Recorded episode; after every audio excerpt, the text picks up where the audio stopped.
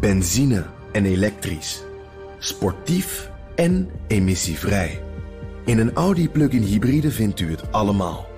Ervaar de A6, Q5, Q7 en Q8 standaard met quattro vierwielaandrijving. Wat u ook zoekt, u vindt het in een Audi. Audi.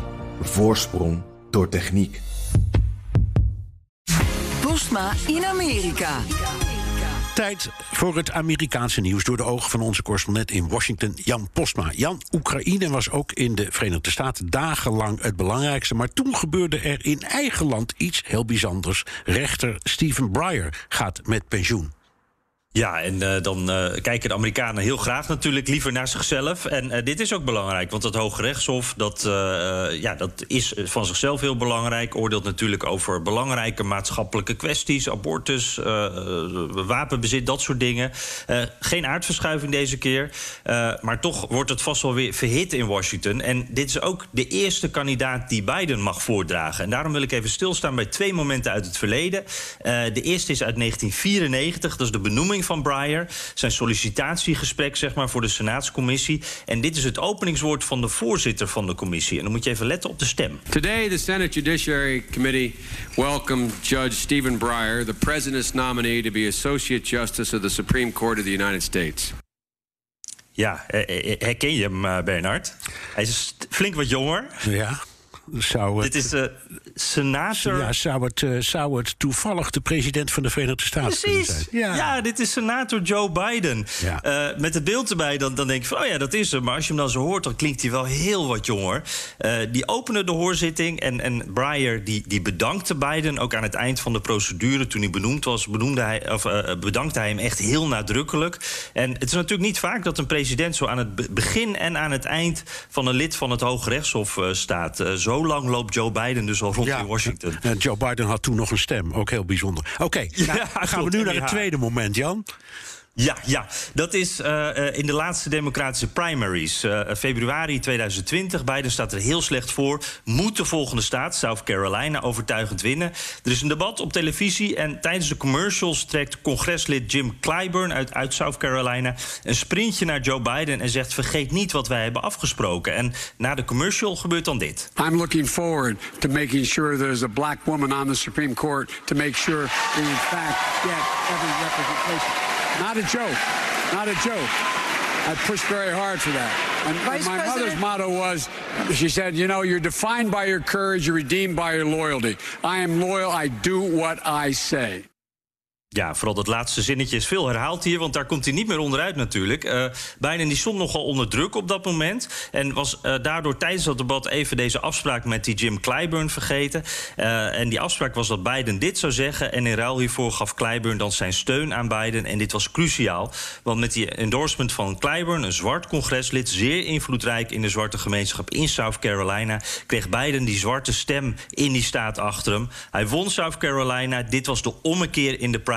Dus zonder deze belofte om een zwarte vrouw als rechter aan te wijzen, was Joe Biden geen kandidaat en dus ook geen president geworden. Nee, Biden was eerder deze week in opspraak vanwege een scheldpartij. Republikeinen en Democraten haalden daar allebei hun eigen boodschap uit.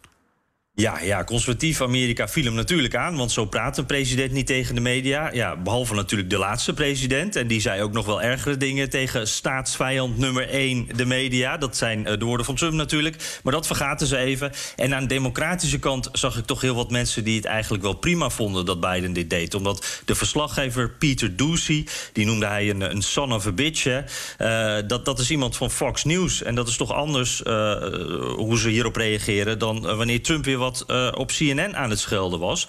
Maar soms is het ook precies de omgekeerde wereld. Uh, CNN-presentator Jake Tapper die verdedigde Peter Ducey tegen Jimmy Kimmel in zijn late night show. En hij zegt, ja, het was eigenlijk een heel normale vraag van die Ducey. De president had niet zo moeten reageren. Nou, en Jimmy Kimmel, die wil toch wat meer. Die, die neemt er geen genoegen mee, maar Tapper die blijft erbij. Defending Peter Ducey, who as far as I've been able to tell is indeed a dumb son of a bitch.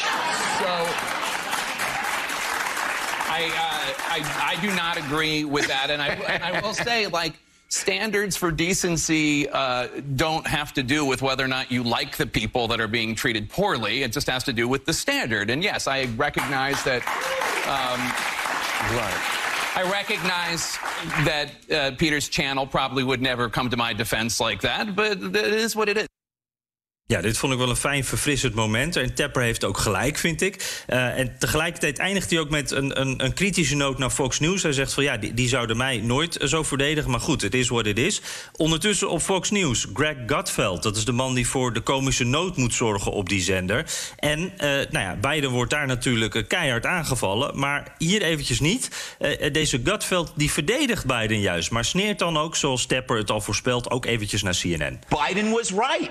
It was a dumb question. Infl- will inflation hurt your chances in the middle? Of course it will. So actually, Biden was correct. It was a dumb question. But that's the best part about Fox News. We aren't CNN.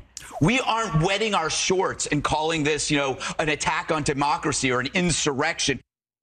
Ja, dus het eindigt even op bekende wijze. Maar Bernard, dit was even de omgekeerde wereld. CNN verdedigt Fox en Fox verdedigt Joe Biden. Ja, wonderen zijn de wereld nog niet uit. Dankjewel Jan Postma, correspondent in Washington. Wilt u meer horen over dat fascinerende land? Luister dan naar de Amerika-podcast van Jan en mij.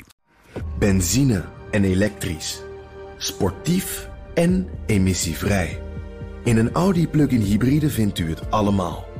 Ervaar de A6, Q5, Q7 en Q8 Standaard met quattro vierwielaandrijving. Wat u ook zoekt, u vindt het in een Audi. Audi. Voorsprong door techniek.